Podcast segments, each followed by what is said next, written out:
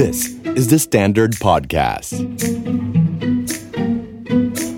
ดูซีรีส์ให้ serious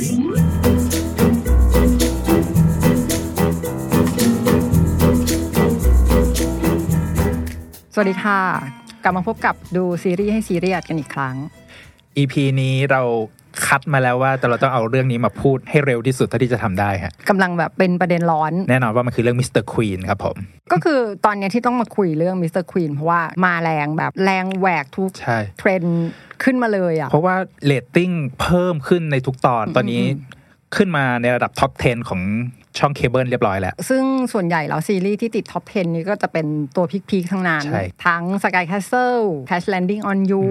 เอาจริง ๆ แล้วถ้าเราพูดกันตั้งแต่การออกอากาศตอนแรก กระแสมันมาแรงตั้งแต่เริ่มต้นออกอากาศเลยครับพี่จิมมี่ สัปดาห์แรกเนี่ย นอกจากตัวเรตติ้งที่แบบเราเห็นชัดแล้วว่ามันเป็นกอบเป็นกำตั้งแต่เริ่มต้นจำนวนผู้ชมในสัปดาห์แรกก็คือทะลุ 2 ล้านคนอืมซึ่งสำหรับช่องเคเบิลแล้วเนี่ยการมีผู้ชมเกิน 2 ล้านคนนี่มันเป็นอะไรที่ Amazing มากๆสำหรับการเริ่มต้นออกอากาศ มีหน้าเพราะว่าเขาจะมีแบบทำเรตติ้งแยกก็คือมีเรตติ้งผู้ชมสำหรับช่องเคเบิลแล้วก็ใช่เรตครับติ้งผมคนดูรวม ใช่ เพราะว่าช่องเคเบิลมันต้องเสียตังค์ดูอ่าแต่อีกส่วนหนึ่งก็คือจะเป็นช่องทีวีสาธารณะเหมือนเราดูช่อง7ช่องอ่าฮะสามอ่าฮะอย่างเงี้ยนะฮะคือเคยอ่านว่าเป็นซีรีส์มามืด คนหลายคนมองว่ามันมามืดครับ เพราะว่านักแสดงที่มาเล่นเรื่องนี้เนี่ย บางคนก็อาจจะยังไม่เคยรู้จักมาก่อน เพราะว่าอย่างในไทยเองเราดูกันซีรีส์แบบมินิซีรีส์16 ตอนอืมหรืออะไรกันเงี้ยอืมก็อาจจะไม่คุ้นเคยกับทีมนักแสดงอ๋อแต่ในเกาหลีเองเนี่ยอย่างนักแสดงนำหญิงของเรื่องอ่าฮะชินฮเยซอนอย่างเงี้ยอ่าในเกาหลีเขาคือนักแสดงหญิงระดับเรตติ้ง 40% 40%นี่ก็แบบโอ้โหโอ้โหก็เรียกว่าเบอร์ก็เบอร์ดูทั้งประเทศบใหญ่อย่างนั้นนะเหมืฮะกัพอเห็นชื่อแล้วว่าเป็นชินฮเยซอนเนี่ยฮะก็จะมีแฟนที่เขาตามตอนที่ ไอตอนเรตติ้ง40%คือเรื่อง My Golden Life อ๋อเป็นอ่ฮะเขาเรียกว่า serial ซีรีส์คืออ่าซีรีส์ขนาดยาว100ตอนอย่างเงี้ยนะฮะเป็นเป็นซีรีส์แบบที่แม่บ้านจะต้องเปิดดูระหว่างทำกับข้าวอะไรอย่างเงี้ยอ่าฮะแล้วก็ตามร้านอาหารอ่าอาจุมมาก็จะเปิดดูกัน อ๋อโอเค ก็เลยมีความฮิตของตัวนักแสดงหญิง แล้วถ้างั้นในมิส r ควีนเนี่ยคือเหมือนเราเรารู้มาว่ามันเคยเป็นซีรีส์รีเมคอ่ามาก่อนใช่ถูกครับไหมเอาจริง ๆ ตั้งแต่เริ่มเนี่ยตัวทีวีเองเขาไม่ได้บอกว่ามันเป็นซีรีส์รีเมคอืม จนกระทั่งมันเริ่มออกอากาศมันชัดเจน ถ้าย้อนกลับไปอ่านข่าว เมื่อสักปี 2 ปีก่อนเนี้ยมันมีบอกไว้แล้วว่า tvN เนี่ยซื้อลิขสิทธิ์ เว็บดราม่าของจีนชื่อเรื่อง Go Princess Go มา เพื่อที่จะรีเมคแต่ข่าวนี้มันก็หายไปจนกระทั่งมาเริ่มเปิดเผยตัวพล็อตเรื่องของตัว Mr. Queen เนี่ยคนก็เลยตั้งข้อสังเกตว่า เอ้าตกลงอันนี้ใช่เรื่องรีเมคไหมเพราะเขาไม่ได้บอกชัดเจนตั้งแต่แรก ซึ่งซึ่งไอโก Princess Go นี่คือดังมากแหละ ขนาดเราไม่เคยดูเลยยังรู้จักเลยอะใช่ครับอืมเพราะว่าในไทยเองก็มีคนเอามาทำซับ แล้วก็ในพันทิปอ๋อก็พูดถึงกันเยอะอยู่เหมือนกันอ่าฮะเรื่องพล็อตเรื่อง แต่ทีนี้เนี่ยฮะพอมันเริ่มออกอากาศตอนแรกคนเริ่มรู้แล้วเอ้ยเริ่มสงสัยอืมว่ามันรีเมคไหม แล้วก็ด้วยตัวเว็บดราม่า Go Princess Go เองเนี่ยมันมีต้นฉบับที่เป็นนิยายด้วย แล้วบังเอิญ นักเขียนของซีรีส์เรื่องเนี้ยเวอร์ชันนิยายเนี่ยอืมเคยคอมเมนต์ช่วงที่เกาหลีกับจีนมีปัญหากัน เหมือนไม่ค่อยสนับสนุนเกาหลีอย่างเงี้ยฮะก็เป็นคอมเมนต์ด้านลบอืมอืมคนเกาหลีก็จำว่า เอ้ย คนนี้มันเคยโจมตีประเทศเรานี่หว่าอ๋อก็เลยมีกระแสว่าเอ้ยทำไมถึงไปซื้อลิขสิทธิ์ของนักเขียนคนนี้มาทำซีรีส์ในเกาหลี แล้วออกอากาศทางทีวีที่คนสามารถดูได้ทั่วไปอย่างเงี้ยฮะอ๋อ ทีมงานก็เลยออกมา ระบุว่าที่เขาซื้อลิขสิทธิ์มาน่ะเป็นลิขสิทธิ์ของตัวเว็บดราม่านะไม่ใช่ของนักเขียนอ๋อใช่แล้วก็เรื่องราวของตัวเว็บดราม่ากับตัวที่เป็นนิยายเนี่ยมันก็มีความแตกต่างกันอยู่อือหือไม่เหมือนกันใช่ฮะแต่มันก็เป็นประเด็นอีกแล้วฮะเพราะว่าตัวเว็บดราม่า Go Princess Go เนี่ยมันมีพล็อตที่ค่อนข้างทะลึ่งตึงตัง มีความลามกอยู่บ้างอือหือเพราะเพราะว่าตัวพระเอกเนี่ยอย่างตัวที่อยู่ในยุคปัจจุบันของก่อนที่จะเข้ามาอยู่ในร่างมเหสีเนี่ยอ่าฮะเวอร์ชั่นจีนเป็นเพลย์บอยเลย อ๋อ มันก็เอื้อกับใช่นะ คือคือถ้างั้นแปลว่า mood and tone นี่ค่อนข้างแตกต่างใช่พอสมใช่ควรอ่าคนที่ดูเวอร์ชันเว็บดราม่ามาก็จะบอกว่า เออ เวอร์ชันเว็บดราม่าจีนเนี่ยมันอืมมันไม่สมจริงเนาะอืมเรื่องชุดอะไรมันก็ดูอืมแฟนตาซีไปเลย ไม่ใช่แบบอืมย้อนยุคไปรัชสมัยนู่นนั่นนี่ แล้วตัวละครก็ไม่ได้อ้างอิงตัวละครในประวัติศาสตร์อืมแต่เวอร์ชั่นเกาหลีที่เอามาทำเนี่ยฮะเห็นชัดเจนว่าเขาใช้ตัวละครในประวัติศาสตร์ที่มีอยู่จริงอืมมีเหตุการณ์ที่ถูกบันทึกไว้อยู่จริงอ๋อเพราะฉะนั้นคือเรียกว่าซื้อโครงเรื่องมามากกว่าอ่าเนาะอ่าใช่น่าจะเพื่ปอระมาณ remake นั้นครับเออผมซึ่งก็เป็นทางถนัดของซีรีส์เกาหลีเลยแหละที่จะทำแบบ ซีรีส์สายรีเมคได้ดีมากแต่พอคนเกาหลีเนี่ยด้วยความเซนซิทีฟกับอะไรสักเรื่องหนึ่งที่เขารู้สึกว่า เอ๊ะ มันจะเกิดผลกระทบอะไรกับความดีงามในจิตใจเขาหรือเปล่า หลายคนรู้อยู่แล้วว่าพล็อตมันทะลึ่งเนี่ย แต่พอเอามาใส่ตัว character ในประวัติศาสตร์จริงๆเนี่ยอืมเอ๊ะ มันจะทำให้เกิดความเสียหายกับ ภาพลักษณ์ของตัวละครที่เป็นตัวละครทางประวัติศาสตร์จริง ๆ หรือเปล่า มันก็มีการอืมถกเถียงกันเนี้ยตั้งแต่เริ่มได้ยินว่ามันจะมีรีเมคซึ่งจริง ๆ แล้วมันก็เป็นความกังวล เพราะว่ามันยังไม่ได้ดูเรื่องราวว่าเขาจะนำเสนอออกมาในมุมไหนอะฮะก็เป็นประเด็นที่มันจุดกระแสให้เรื่องนี้มันฮิตขึ้นมาในเกาหลีตั้งแต่เริ่ม เกริ่นมายาวขนาดนี้แล้วเนี่ยเรามาสรุปให้มันเป็นเรื่องย่อของ Mr. Queen สักนิดนึงเรื่องย่อของ Mr. Queen เนี่ยคนที่ดูอยู่แล้วก็รู้แต่ว่าคนที่ยังไม่ได้ดูและอยากรู้เนี่ยเดี๋ยวจะเล่าให้ฟังแบบ30วิพอ30วิพอสั้นๆ ก็คือเชฟหนุ่มในยุคปัจจุบันเนี่ยทำงานในทำเนียบประธานาธิบดี เสร็จแล้วก็เกิดเหตุการณ์สลับร่างสลับวิญญาณฟึบกลับไปยุคโชซอนเราก็ไม่ได้กลับไปธรรมดา ดันกลับไปอยู่ในร่างมเหสี ซึ่งเป็นผู้หญิง แล้วก็ต้องไปแต่งงานกับพระเจ้าแผ่นดิน ซึ่งเป็นผู้ชายอืมมันก็จะมีความทั้งสลับยุค สลับร่างแล้วก็สลับเพศด้วย ก็คือเป็นคนในยุคปัจจุบันที่ไปสิงอยู่ในร่างของคนใช่ย้อนยุค แต่ว่ามันมี detail มีความลึกซึ้งอะไรมากกว่าแต่นั้กลายนเป็นนิจิตวิญญาณชายไปอยู่ในร่างหญิงเอด้วยอมันแบบซับซ้อนหลายเงื่อนปมมากมาย เดี๋ยวจะมาคลี่คลายกันเป็น step step ไปวันโอนี้เคครับ เมื่อกี้เราก็พูดถึงชินฮเยซอนไปแล้วว่าเขาเป็นหนึ่งในแม่เหล็กที่ดึงดูดคนดูในเกาหลีให้มาดูเรื่องนี้เพราะด้วยประวัติเรตติ้ง 40%มองจริงๆนะเขาเป็นนักแสดงที่ เรียกว่ามีบทบาทมาหลากหลายมาก หลายคนอาจจะคุ้นเป็นอายการในเรื่อง Stranger ภาคหนึ่งเออจำได้ดูใช่ แล้วก็มีมาแสดงสไตล์ดราม่า comedy ดราม่าอย่างในเรื่อง30 but 17อย่างเงี้ยฮะ ที่เป็นเรื่องของคน 30อือหือกลับมาในอายุ 17 แต่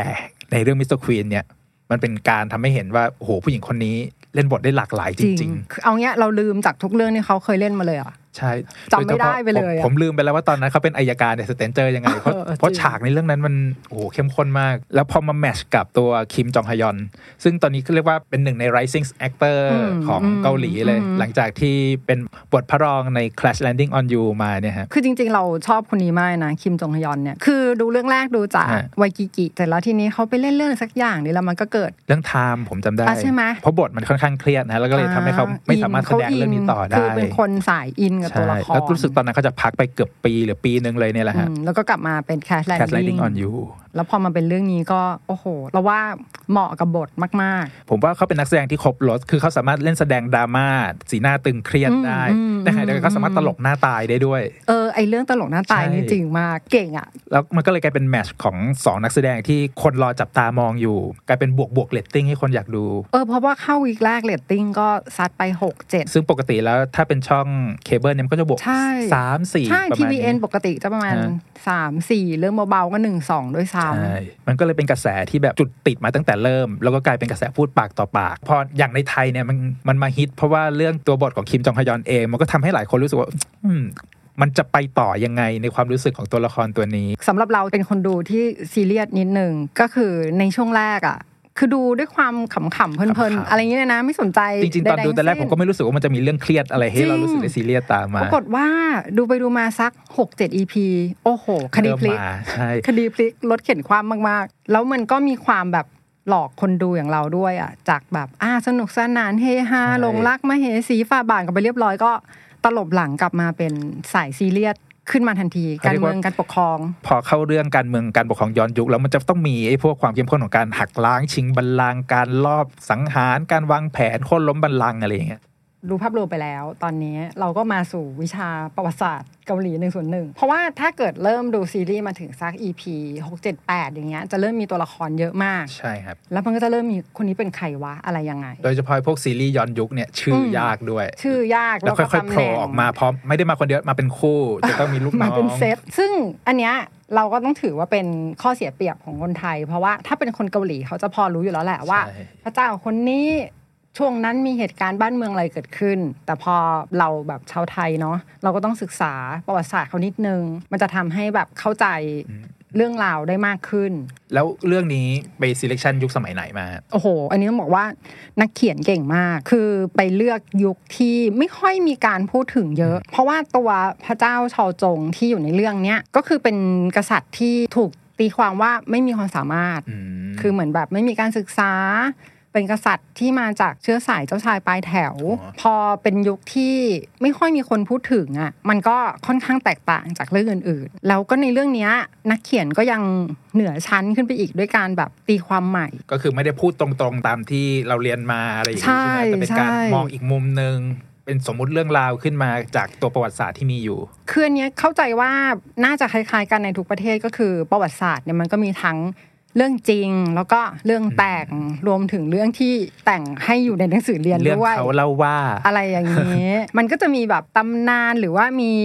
ทางเลือกของประวัติศาสตร์หลากหลายรูปแบบ อันนี้คือคุณนักเขียนก็เลือกเอายุคของพระเจ้าชอจง ซึ่งเป็นกษัตริย์องค์ที่ 25 ของโชซอน ซึ่งก็เป็นช่วงท้ายๆ ของช่วงท้ายของราชวงศ์จักรวรรดิราชวงศ์เกาหลีแล้ว ยุคนั้นเนี่ยก็ต้องบอกว่ามันเป็นยุคที่ประชาชนยากจนมากก็คือจากการก่อร่างสร้างราชวงศ์มามันก็เริ่มใช่เสื่อมถอยลงเสื่ตาอมมถอยลงเรื่อยๆตามเรื่องของราชวงศ์ๆใช่ ประชาชนก็จะค่อนข้างยากจน แล้วยังต้องเสียภาษีมากมาย ให้ราชสำนักเพื่อความสุขสบายของกษัตริย์ต่างๆ แล้วมันก็จะมีเรื่องของการเข้ามาของชาวต่างชาติอ่าการเข้ามาใช่ของศาสนาคริสต์ซึ่งทำให้เกิดเรื่องราวต่างๆ ในวังหลวงมากมาย ข้อดีของการที่เขาเขียนเรื่องโดยใช้บุคคลที่มีอยู่จริงในประวัติศาสตร์อะมันทำให้แบบไม่ต้องไปปูพื้นตัวละครมากนะ อย่างเรื่องเนี้ยเขาไม่ค่อยได้ไปลงลึกในดีเทลแต่ละคน เพราะว่าอาจจะแบบเมนชั่นว่าคนพอเข้าใจอยู่แล้วว่าพระเจ้าชอจงมีพื้นฐานแบบนี้อ่า เออ เป็นลูกคนนี้ ใช่เป็นลูกคนนี้คนนั้นอารมณ์เหมือนเราดูพระนเรศวรเราก็จะพออ่าเราก็พอรู้ใช่ว่าเราจะพอเก็ตว่าเส้นเส้นความสัมพันธ์มันใช่เป็นยังไงใช่แต่สำหรับคนไทยแล้วเราก็เราจะมึนมากมึนดิมึนเลยอะขอโชว์แผนผังค่ะ แผนผังอันนี้เป็นแผนผัง Family Tree ของฮะยุคพระเจ้าชอจง ของวังหลวงในยุคนั้น อ่า วังหลวงในยุคนั้น ก็ต้องเท้าความไปว่าต้องเท้าความไปถึงพระเจ้ายองโจเลย ซึ่งเป็นกษัตริย์องค์ที่ 21 อ่ายี่สิบเอ็ดนะ แล้วก็ชาวจงองค์ที่25คือสี่รุ่นเนี้ยมันเป็นช่วงสมัยของโชซอนที่การเมืองในราชสำนักนี่ดุเดือดมาก มันจะมีการวางยาพิษหลอบสังหารอะไรกันแบบอื้อหือนัวเนียตลอดเวลา คือเป็นช่วงที่มีการแย่งชิงอำนาจ ใช่ แล้วก็มันจะเป็นเรื่องศึกสองตระกูลเลยอะ มันจะมีสองตระกูลที่แข่งแย่งกันเพื่ออำนาจ ซึ่งในซีรีส์เราจะเห็นอยู่แล้วว่า มันจะมีฝั่งพระพันปีหลวง ตระกูลคิมกับตระกูลคิมจากอันดงจากอันโดงจำได้ใช่ส่วนพระพันปีมาจากตระกูลโจอืมแห่งพุงยาง ก็คือมันจะเป็นการแย่งชิงอำนาจของสองตระกูลนี้ ซึ่งวิธีแย่งชิงอำนาจก็คือง่ายมาก ก็จะส่ง ผู้หญิงจากตระกูลตัวเองอะไปแต่งงานไปแต่งงานกับกษัตริย์ แต่ว่าต้องแต่งในระดับพระราชินีด้วยนะ จะเป็นสนมไม่ได้ เพื่อให้มีโอกาสมีลูก เป็นรัชทาเป็นยาทราชทายาทใช่ ซึ่งพระเจ้ายองโจนี่ก็มีลูกชาย ลูกฝั่งของลูกชายกับราชินีอะก็เลยจะได้เป็นกษัตริย์ต่อมาทั้ง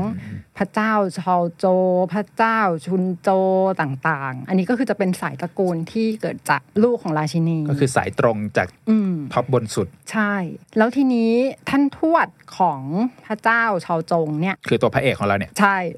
จะเริ่มมีความงงต้องแบบต้องพยายามดูชาร์ตคู่ต้องไปต้องด้วยแมชหน้าด้วยอะท่านทวดของพระเจ้าชอจงเนี่ยอะก็คือผูกเขาเรียกว่าถูกสำเร็จโทษในลังไม้ อันนี้ก็เป็นเรื่องดราม่าที่สามารถเอาไปเขียนบทแยกได้อีกเรื่องเลยอะ่ะพอโดนสำเร็จโทษในลังไม้ เพราะว่าตอนนั้นโดนข้อหาว่าสติฟั่นเฟือนอะไรเงี้ยก็เลยเกิดมีการไปฆ่าคนหรือว่าทำลายผู้คนเกินเหตุ ก็ก็คือพอโดนสำเร็จโทษปุ๊บอะ สายตระกูลเขาที่เป็นฝั่งสนมเนี่ยก็คือลำบากเลยชีวิตลำบาก กลายเป็นว่าไม่มีเงินทองต่างๆ นานา จนกระทั่งตัวท่านปู่ของพระเจ้าชอจง ก็อยู่ในชีวิตที่พลิกผันตลอด เพราะว่า โดนเนรเทศตั้งแต่ทวดสติฟันเฟือนไป ก็โดนเนรเทศไปอยู่เกาะเชจูบ้าง กลับมาได้กลับมาอยู่ในวัง เพราะว่าเปลี่ยนกษัตริย์ปุ๊บก็คือได้กลับมาอยู่ในวัง กลับมาอยู่ไม่นาน ก็โดนสังหารอีก เพราะว่าตัวภรรยาของท่านปู่ไปเข้ารีดนับถือศาสนาคริสต์อ๋อซึ่งอันนี้ไม่รู้เข้าจริงหรือเปล่าตามประวัติศาสตร์บอกว่าเข้าแต่จริง ๆ อาจจะเป็นการอ้างเป็นการอ้าง เออเป็นการเป็นการอ้างแล้วก็โยนความผิดให้โยนความผิดใส่เพื่อจะได้แบบ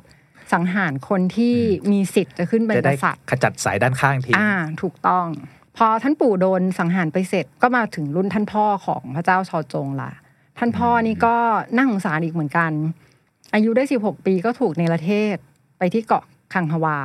เพราะว่าท่านปู่เนี่ย คือกำจัดสายอำนาจให้ออกไกลไปจากอีกวังที่สุด ใช่ก็คือพอปู่โดนสังหารปุ๊บตัวลูกที่เป็นท่านพ่อครับก็ต้องไปอยู่ที่เกาะคังฮวาอืมไปอยู่เกาะคังฮวาก็ แต่งงานมีลูกอมีอกลูกมา ลูกชายสามคนก็จะเป็นสายของพระเจ้าชอจงละก็คือลูกเติบโตมาคือไม่ได้ใช้ชีวิตในวังเลย ไม่มีเลยคือก็คือไปอ่านในประวัติศาสตร์มาก็จะเห็นเขาจะมีไปถ่ายรูปบ้านพระเจ้าชอจงโอ้ตั้งแต่ตอนนั้นด้วย โหดมาก ก็คืออยู่ในเกาะห่างไกลผู้คน ไม่มีอะไรเลยคือในอะยุคนั้นเนี่ยแค่ถูกไปอยู่ต่างจังหวัดไกลอืมๆก็ยากมากแล้วนี่มีเป็นเกาะมีน้ำกั้นใช่อีกใช่แต่จริง ๆ เกาะคังฮวามันไม่ได้ไกลจากโซลมากนะอ่าก็ยังถือว่าใกล้กว่าเชจูเยอะอ๋อแต่แต่จริงตอนนั้นฮะก็น่าจะไกลอยู่แหละ ก็คือเรียกว่าเป็นมีชีวิตที่โหดร้ายอยู่แล้วอะเป็นเชื้อสายกษัตริย์ที่ต้องตัดไม้หาฟืนทำนาอะไรด้วยตัวเองตลอดชีวิตจริงค่อนข้างเศร้า ทีนี้พอรู้ภาพรวมของประวัติศาสตร์ ที่มาของพระเจ้าชอนที่จมางแล้วเนี่ย มันก็เลยทำให้เริ่มเข้าใจแล้วว่า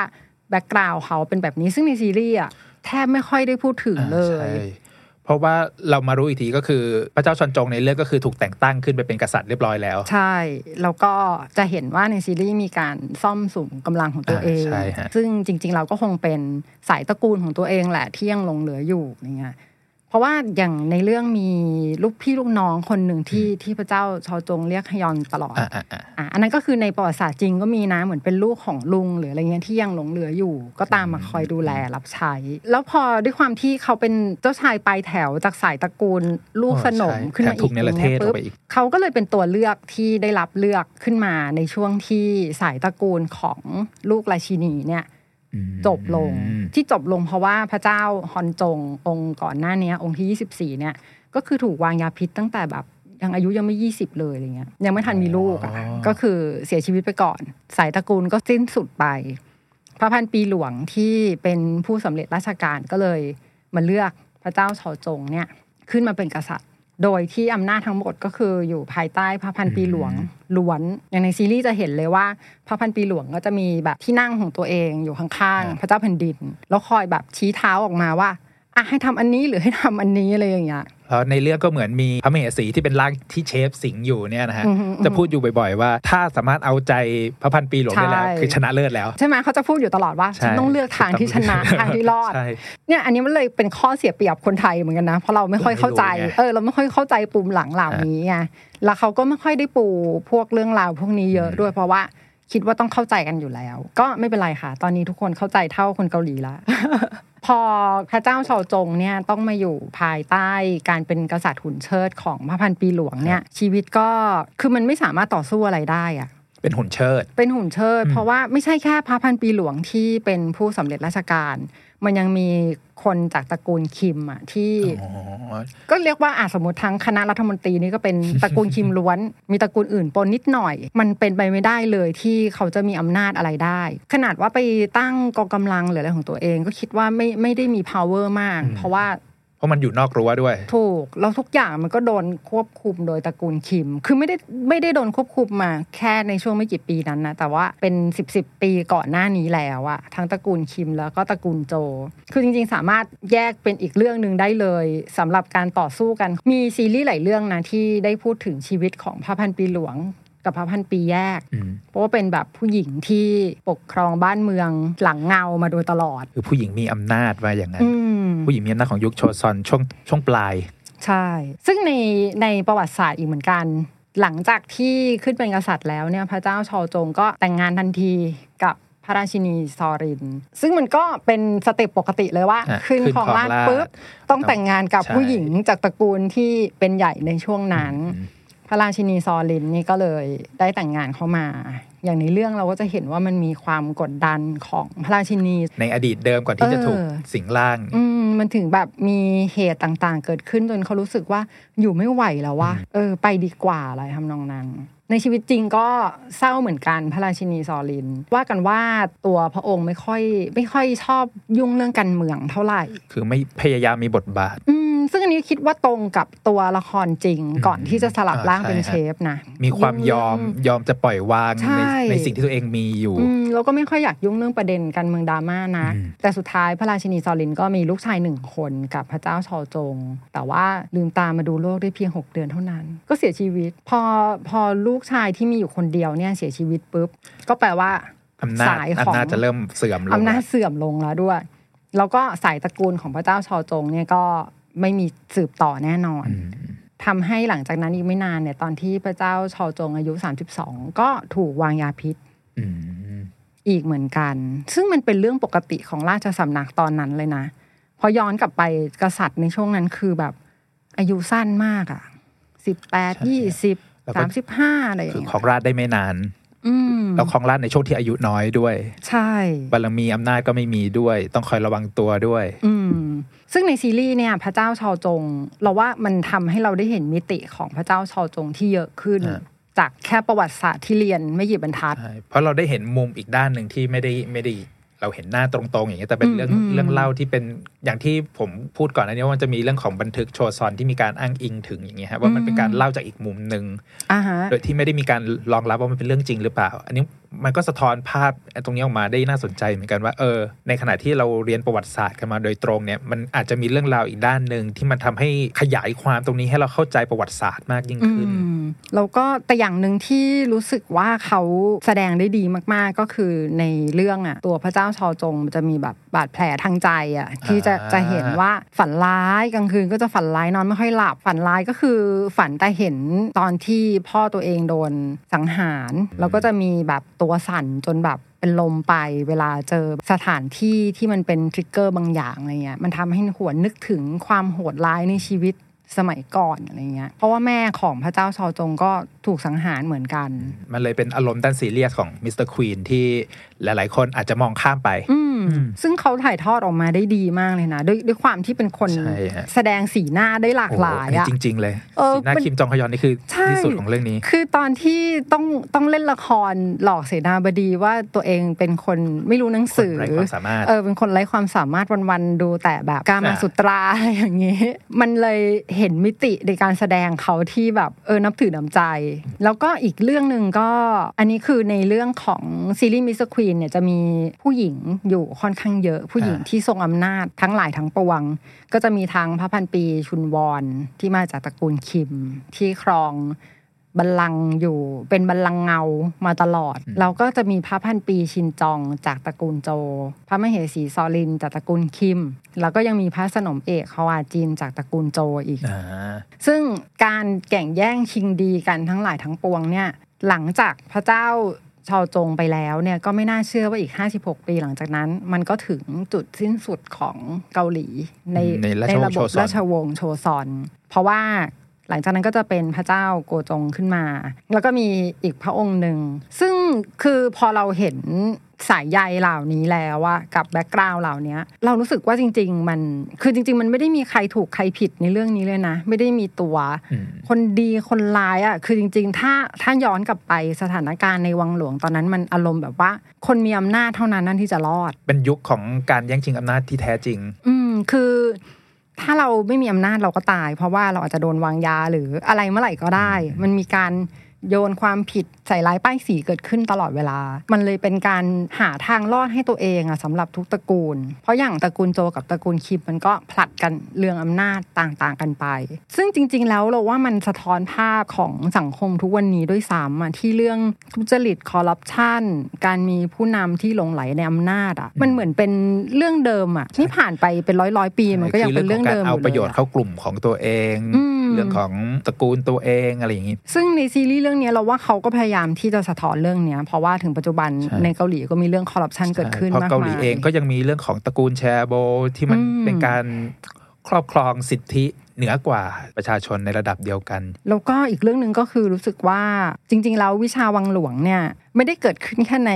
ยุคโชซอนเท่านั้นอะไรเงี้ยกระทั่งสุโขทัยอืมพม่าจีใช่นใช่มันก็เป็นรูปแบบคล้าย ๆ กันก็คือมันเป็นการแย่งชิงอำนาจของตระกูล แล้วก็สืบต่อในสายตระกูลตัวเองต่อไปเรื่อยๆ โดยส่วนใหญ่ไม่ค่อยเห็นความทุกข์ยากของประชาชน จะบอกว่าไม่เห็นความทุกข์ยากก็จะพูดแบบนั้นตรงๆไม่ได้เพราะว่าคือเท่าที่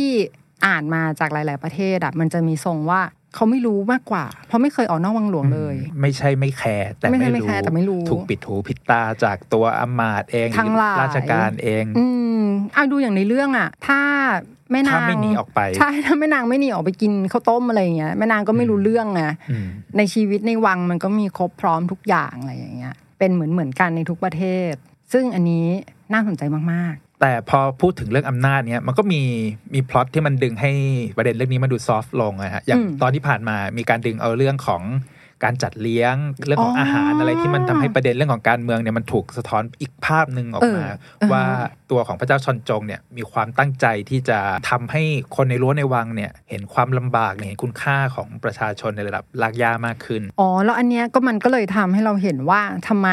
ตัวเชฟอ่าใช่ทำไมถึงต้องเป็นเชอ่าฟถูกต้อง แล้วทำไมถึงต้องเป็นเชฟในทำเนียบมาก่อนด้วยถูกต้อง คราวนี้มาถึงเรื่องด้านที่ทำให้ตัวความเคร่งเครียด เรื่องการแย่งชิงอำนาจในรั้วในวังมันดูซอฟต์ลง ด้วยบทของตัวเชฟที่มาอยู่อืมในร่างของมเหสีเนี่ยฮะด้วยการที่เอาแนวความคิดของเรื่องอาหารเข้ามาใช้ผมว่ามันเป็นพอยที่มันน่าสนใจมากของเรื่องนี้อืมอืมอืมหลาย ๆ คนสนใจอาจจะเห็นว่าเอ้ยเมนูมันดูสร้างสารรค์ แต่ถ้าลองมองลึกๆลงไปในตัวพล็อตที่นักเขียนพยายามเสนอเนี่ยครับเขาพยายามสอดแทรกในเรื่องของวัตถุดิบอ่าทำให้เห็นภาพของสังคมในยุคโชซอนนั้นอีกแบบหนึ่ง ใช่ คือเราไม่ได้เป็นสายแบบซีรีส์ซากึก หรือสายประวัติศาสตร์มากๆเนี่ยดูเรื่องนี้คือตื่นตาตื่นใจกับเรื่องวัฒนธรรมการกินยุคโชซอนแบบประทับใจเลยแหละ เพราะว่าถ้าไม่นับแดจังกึมอืมในยุคนู้นแล้วเราก็แทบไม่ค่อยเห็นเรื่องที่จะเข้าไปในครัวห้องเครื่องหลวงเอออะไรอย่างใช่นี้ใช่กันสักเท่าไหร่เออใช่ แต่เรื่องนี้คือเห็นเยอะแล้วก็หลายเมนูด้วยอะใช่ฮะแต่เมนูส่วนใหญ่ที่ทำเสนอออกมา โดยมเหสีเนี่ย มันเป็นแบบ ฟิวชั่นสมัยใหม่เข้าไปผสมด้วยความเป็นเชฟอิอ่าฮะจัดเนี่ยฮะอันนี้มาเริ่มจากไอ้ตัว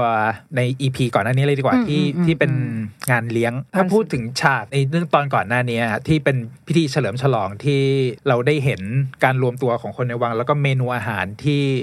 พระมเหสีที่ไปปลอมตัวใช้ชื่ออีแซงมังเนี่ยอ่าฮะทำอาหารถึงแม้ว่าตัวพ่อครัวหลวงเองก็รู้ว่าว่าไม่ใช่ว่ามันเออยังไงก็เป็นมเหสีอือฮะซึ่งแต่ละเมนูในวันนั้นเนี่ยมันน่าสนใจมากเพราะว่าเขาเลือก ที่จะจัดเป็นงานเลี้ยงในวันสุริตซึ่งพี่จิมมี่ลองขยายความหน่อยนะฮะวันสุริตมันคืออะไร ได้เลยวันสุริตนี่ก็คือมันจะตรงกับวันที่ 5 เดือน 5 ซึ่งมันจะเป็นช่วงช่วงแบบเริ่มฤดูเกษตรอ่ามันก็จะเป็นวันแบบเฉลิมฉลอง แล้วก็เป็นวันพักผ่อนหลังจากที่หว่านเมล็ดพืชอะไรพวกนี้เสร็จแล้ว feel คล้ายๆวันพืชมงคลของบ้านเรา feelประมาณนั้นก็จะมีการแบบมา พบเจอกันมีอาหารประจำเทศกาลอืมเพื่อนำมาใช้เฉลิมฉลองเหมือนแบบจัดขึ้นเพื่อให้มีกำลังใจว่าพืชพันธุ์ที่หว่านลงไปนี่มันจะเติบโตงอกงามได้ดี ถูกต้อง ซึ่งในเรื่องเนี้ยก็เหมือนได้วัตถุดิบของดีจากแต่ละอือฮึด้านมารวมกันในห้องครัวอืมอืมและทีนี้เนี่ยอีแซงมังหรือพระมเหสีปลอมตัวของเราเนี่ย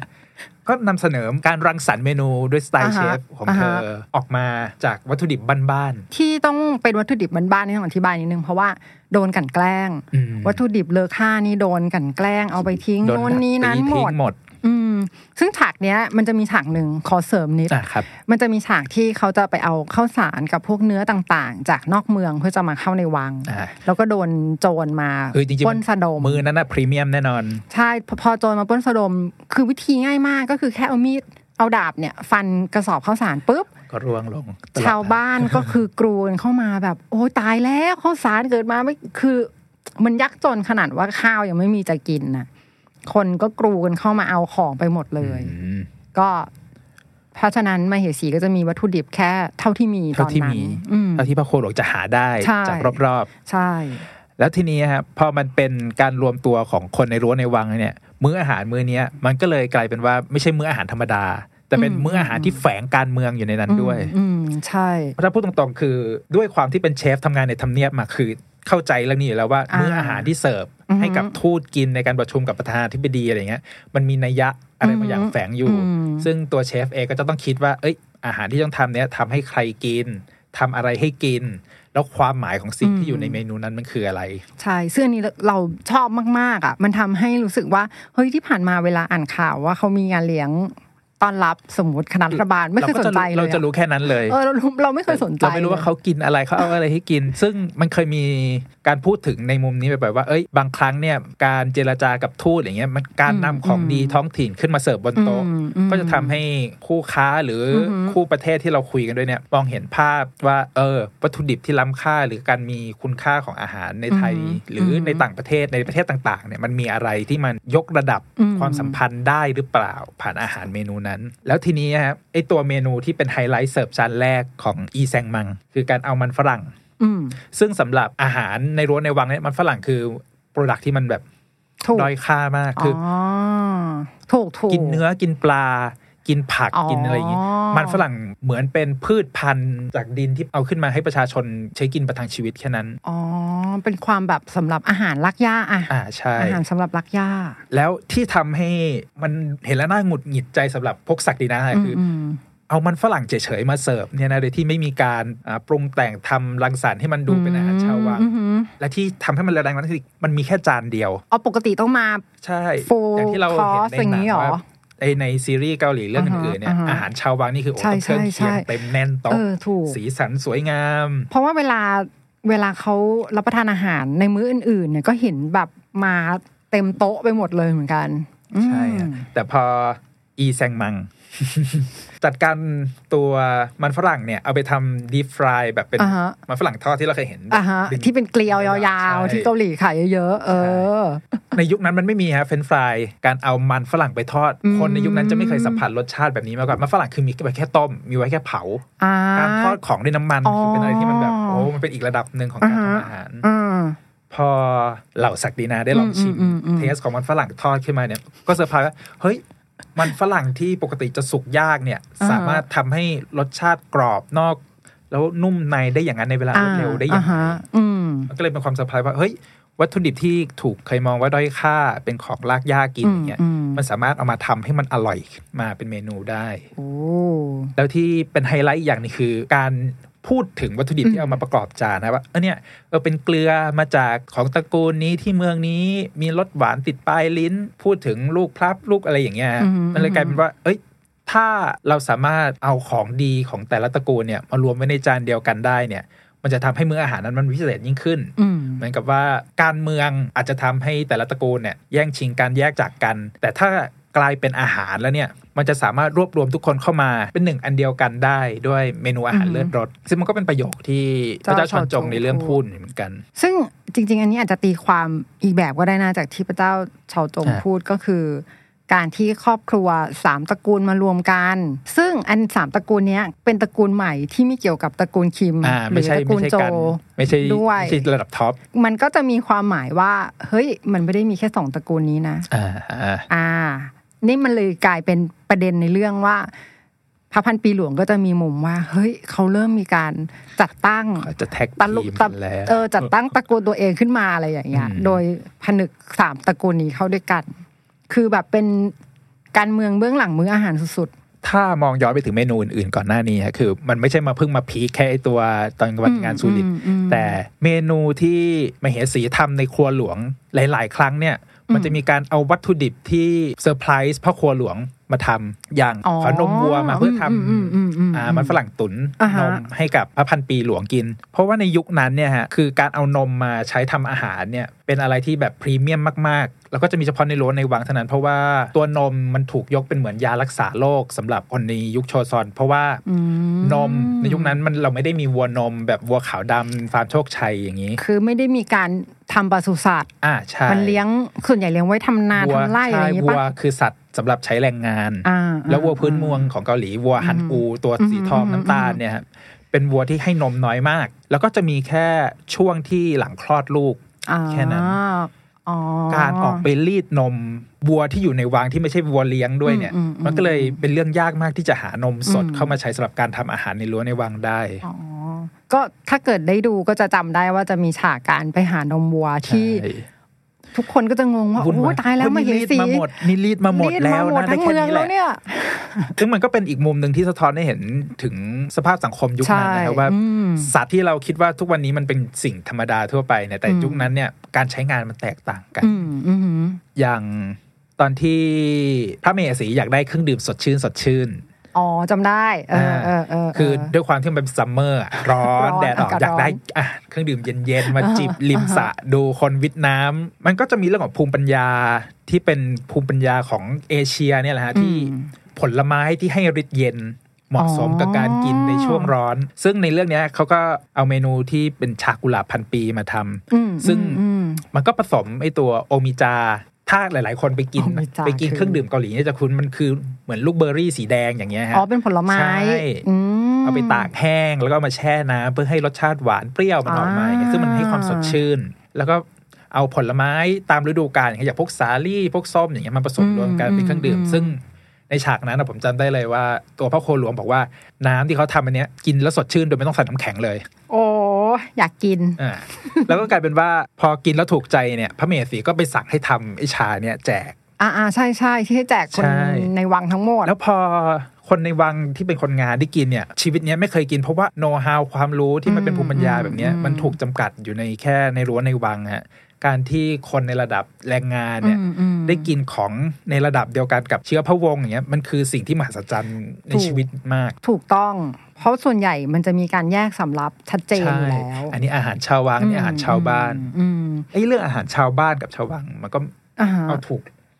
ถูกเอามาขยี้อีกรอบหนึ่งในเรื่องนี้ฮะมีอันนั้นไงข้าวต้มข้าวต้มใช่เกาหลีเนี่ยอันเนี้ยชอบมันยังไงกุ๊กบับกุ๊กบับอ่าฮะเอาจริง ๆ แล้วไอ้เมนูข้าวต้มเนี่ย ถ้าพูดถึงวัฒนธรรมจีนก็คือมันถูกกินมานานแหละอืมข้าวกับน้ำแต่ในมุมของคนในรั้วในวังเนี่ย การเอาข้าวแล้วราดด้วยน้ำเนี่ย มันเป็นการทำให้เสียรสชาติข้าวมาก มันไม่เสียไหมมันอร่อยนะ จริงเอาจิตชาววังเข้าไปสิอะงโอสู่เคโอเคเพราะว่าการเอาน้ำไปราดข้าวเพื่อกินเนี่ยอ่าฮะมันถูกทำขึ้นเพื่อให้ข้าวมันบาน ให้กินแล้วมันอิ่มท้องขึ้นอ่าฮะมันก็เลยถูกมองว่าเป็นอาหารของคนใช้แรงงาๆอ๋อนเข้าใจ แล้วด้วยความแบ่งแยกชนชั้นเนี่ย ถ้าคนใช้แรงงานกินอาหารอย่างนี้ เราอืมผู้มีอืมเชื้อมีเจ้าอืมมีศักดินาเราจะไม่กินอืมมันก็เลยมีความเชื่อหนึ่งที่ว่า คนที่มีฐานะ จะกินข้าวแยกกับกับกินข้าวกับเครื่องเคียงอืมโดยที่ไม่เอาเครื่องเคียงมาอ๋อปนกับข้าว โดยเฉพาะเกาหลีแล้วเนี่ยเครื่องเคียงเขาจะเยอะใช่ไหมฮะแต่เราจะไม่ค่อยเห็นเขาตักคีบมาตักมารวมๆกัน แต่เขาจะกินอ่าฮะคีบกับแล้วก็กินข้าวตาม ซึ่งมันก็เป็นวัฒนธรรมที่มันสืบเนื่องต่อมา ถ้าพูดถึงเรื่องอาหารจานเดียวอย่างข้าวต้มอย่างเงี้ยวัฒนธรรมเกาหลีมันจะมีเครื่องเคียงเยอะใช่ไหมฮะอืมอืมเรียกว่าพันชันที่เราเห็นว่าเออมีชามเล็กปลาหมึกชามน้มีอยปลาแห้งมีอย่างนี้อ่าอ่าฮะซึ่งระดับของเครื่องเคียงเนี่ยจำนวนของเครื่องเคียงก็บอกฐานะของอืมคนคนคนในบ้านอย่างเช่น ในรั้วในวังระดับพระมหากษัตริย์ก็จะมีเครื่องเคียง 12 อย่างอ่าสำหรับขุนนางมี 9 อย่าง แล้วก็ลดหลั่นไป 7 อย่างอ๋อ3อย่าง 5 อย่างอย่างเงี้ยฮะพี่เคยไปเกาหลีฮะ เข้าร้านแบบโอเคเลยอย่างเงี้ยมาสิบสองอย่าง พี่เป็นกษัตริย์ได้เหมือนกันเนาะเอ้ยมันมีนะพี่มันมีอิมิเทตแบบร้านที่แบบว่า เนี่ย เป็นวังวังที่แบบว่าพระราชาใช่ใช่อย่งเพงี้ยราะร้านร้านนั้นน่ะมันอยู่ติดรั้ววังเก่าโอ้โหอะนั่นไงเราก็แบบลองใช่มันไงมันเราจะต้องมีลองมันจะมีร้านแบบนี้อยู่หลายร้านอยู่เหมือนกัน แล้วทีเนี้ยฮะมันก็เป็นภาพสะท้อนอีกอย่างหนึ่งว่า ในรั้วในวังเนี่ยเรากินเครื่องเคียงเยอะ มันกลายเป็นความฟุ้งเฟ้อของคนชั้นระดับปกครองมอืมที่แบบเอ้ยอืม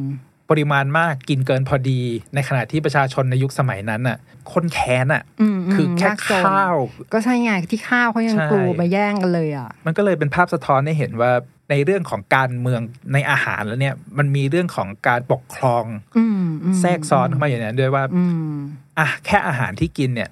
สามารถ เปลี่ยนแปลงชีวิตของคนในปกครองได้ ประเด็นที่นักเขียนพูดถึงเรื่องเชฟ เรื่องการกลับมาแล้วต้องมาใช้ชีวิตในวังหลวงทำอาหารต่าง ๆ เนี่ย มันเกี่ยวพันกันไปหมดเลยจนถึงการเมือง ใช่ ซึ่งโหนี่นับถือน้ำใจนักเขียนมากทำมาได้กลมกล่อม ตอนที่เราดูตอนแรกก็ไม่คิดนะครับ ว่าแบบอืมเฮ้ยมันจะมันจะมาถูเบอร์กนี้ลากถูกมาถึงจุดนี้ได้จริงจริงแต่ก็เริ่มเอะใจหลังจากที่อาหารเนี่ยมันเริ่มเอามีแมทบททีเรียลบาทอะไรมาใช้ถูกอย่างเงี้ยมาใช้ มันจะมีการซ้ำๆสอดแทรกมาตลอดจนกระทั่งเราที่ไม่ได้รู้เรื่องวัฒนธรรมเขายังเข้าใจอย่างเช่นตอนที่พระมเหสีกลับบ้าน แล้วพ่อเตรียมมื้อเช้าให้อะโอ้โห คือถ้าใครได้ดูจะเห็นว่ากลางเครื่องเคียงกับกับข้าวประมาณครึ่งห้อง ครึ่งห้องนอนเลยอะ แล้วเขาบอกว่านี่กินธรรมดายังไม่ครบเซตเลย ก็จะมีความแบบ โอ้โห ในขณะที่ ใช่ไหมนอกวังก็จะอีกเรื่องหนึ่งความยากจนต่างมาถึงช่วงสุดท้ายของเรื่อง Mr. Queen แล้วฮะ อีกหกตอนที่เหลือที่เราคุยกันอยู่วันนี้เนี่ยพี่จิมมี่ว่ามันมี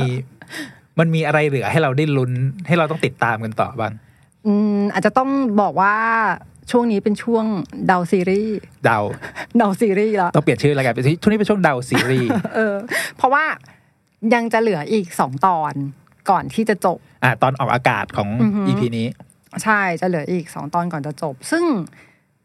เราอาจจะคาดเดาตอนจบได้คร่าวๆจากสิ่งที่เกิดขึ้นก่อนหน้านี้ อย่างเช่น ตอนรีเมคตอนที่เป็นนิยายอืมฮะตอนที่เป็น web drama แต่ถ้าเราเอาพูดถึงปมของมิสเตอร์อืม Queen จริง ๆ เลยตอนนี้มันมีปมอืมอะไรที่มันเปิดไว้ให้เราบ้าง ปมอะไรที่เปิดไว้ให้หรออมคือเรารู้สึกว่าการมีอยู่ของวิญญาณพระราชินีเนี่ยแทบไม่มีเลยอะคือตัวตนจริง ๆ ของใช่พระราชินีซอลินเนี่ย ไม่รู้อยู่ไหนยังแต่มีมันอยู่ไหมแต่มันมีความเหมือนจะโดน blend เข้าไปกับวิญญาณเชฟไปเรื่อยๆพอเชฟเริ่มได้รู้ปูมหลังได้เข้าใจอืมคนรอบตัวของๆพระราชินีมากขึ้นถามจริงๆ ตอนนี้ก็ยังยังเดาไม่ถูกว่าว่าจะยังไง แต่มันก็พอมีเขาอย่างอะเรื่องของในรั้วในวังอ่าฮะที่มันจะต้องไปมีบทสรุปให้มันเกิดขึ้น ซึ่งจะออกดีหรือออกร้ายเราก็ยังเดาไม่ได้อยู่ดี ก็ยังเดาไม่ได้เพราะว่าคือจริง ๆ มันมันค่อนข้างเป็นการรีเมคที่ปลายเปิดมากอืมๆเพราะว่าตามประวัติศาสตร์ก็จะรู้แค่ว่าพระเจ้าชาวจงเนี่ยเสียชีวิตตก่อน แล้วก็ พระราชินีซอลินก็ยังอยู่มาอีกจนถึงอีกรัชสมัยหนึ่งก่อนที่จะเสียชีวิตเหมือนกัน คือตอนนี้มันปลายเปิดมาก ๆ ด้วยข้อมูลที่มีไม่ได้เยอะพอในประวัติศาสตร์จริง ๆ อย่างเงี้ยมันก็ยังมีหนทางออกที่ได้นักหลายเขียนทางเขาจะเอออะเอาอย่างนี้นี้ฮะทางเรา มันเป็นรีเมคของ Go Princess Go ไหมฮะอืมเราพูดถึงอะตอนจบตัวเวอร์ชันของ web drama เวอร์ชันตัวจีเวอนร์ชันจีนก่อน คือตอนนั้นจบยังไงอะเวอร์ชันจีนเขาจบแบบมี จบทางเลือกนะฮะเขาเรียกว่า alternate ending อะฮะคือไม่ได้ไม่ได้มีตอนจบแบบเดียวอ่ามีมีตอนจบสองแบบหมายความว่าเรากดถ้าอยากดูแบบ A อ่าหรือแบบใช่ B โอ้โหเอาใจเอาใจคนดูโอเคโอเคซึ่งเอาเอาแบบแรกก่อนก็คือตอนจบคือจากร่างมเหสีเนี่ยฟื้นกลับเข้าร่างเดิมที่อยู่ในยุคในยุคปัจจุบันกลับไปเข้าร่างเดิม อืมอืมอืมแล้วก็อ่าเชฟฟื้นขึ้นมาในโรงพยาบาล แล้วเจอกับหมอที่รักษาตัวเองเนี่ยหน้าตาเหมือนกับ พระเจ้าซอจงพระเจ้าซอนจงนี่คือนี่คือตอนจบแบบหนึ่งโอเคแบบหนึ่งใช่อ่าตอนจบแบบที่สองก็กลับเข้าร่างอะแหละอืมแต่จิตใจเนี่ยยังคิดถึงเรื่องราวเรื่องราวในสมัยโชซอนอยู่ ก็เลยตัดสินใจกระโดดกระโดดน้ำกระโดดบ่ออีกทีน้ำเดิมนึงกลับอ๋อเพื่อที่หวังว่าตัวเองจะได้กลับไปอยู่ในยุคนั้นอีกครั้ง แล้วกระโดดกลับไปที่เดิมก็เจอเหรอ มันไม่ได้ชัดเจนแบบนั้นฮะอ่าอ่าอ่าไม่รู้เป็นความฝันหรือตื่นขึ้นมาในอีกโลกหนึ่งจริงอืมๆเพราะว่า ตื่นขึ้นมาในฉากเดิมๆแต่ไม่มีใครอยู่แล้วอืมแล้วตัวเองก็อ่านึกทบทวนภาพความทรงจำที่เกิดขึ้นในอดีตไป อ๋อ เป็นจบแบบนามธรรมนิดนึงนามธรรมให้คาดเดาฟุ้งนิดนึฟุ้งอ่าแต่เอาจริง ๆ แล้วถ้าเรารวมเวอร์ชั่นของตัวตัวนิยายครับอ่าเพราะมันมีตัต้วนฉบับนิยายนิยายด้วย ตัวนิยายเนี่ยก็คือจะจบยาวเลยอืมก็คือแต่งงานมีลูกก็คืออยู่กินด้วยกันมีลูกหลายคนบอกว่า เอ๊ะมันก็จะเป็นความรู้สึกจะอยู่กินยังไงอะไรอย่างเงี้ยอ่ามัมันก็มีมีออปชันให้เลือก หรอแต่ในนิยายจบแบบนั้นหรอนิยายวายหรือเปล่าเนี่ยก็เอาจริง ผมว่าต้องต้องลองดู คือแต่เอาจริง ๆอะทุกวันนี้ถ้าเราในมิสเตอร์ควีนเองอะอืมถ้าเรามองว่าพระเมสีอะยังไงมันก็คือจิตวิญญาณผู้ชายอะแต่ตัวอย่างตอนต่อไปนี่มีความแซบนะ มีความแบบเริ่มเบลนกลายเป็นผู้หญิงเยอะขึ้นละจิตวิญญาณของชวนกินชะรามเริ่มยมาอนเอใช่ไหมอเริ่มมีความแบบหญิงสาวนั่นแหละจะเป็นยังไงนี่คือที่เราจะได้ลุ้นกันต่อจนถึงตอนจบครับ ก็เรียกว่าเป็นซีรีส์ที่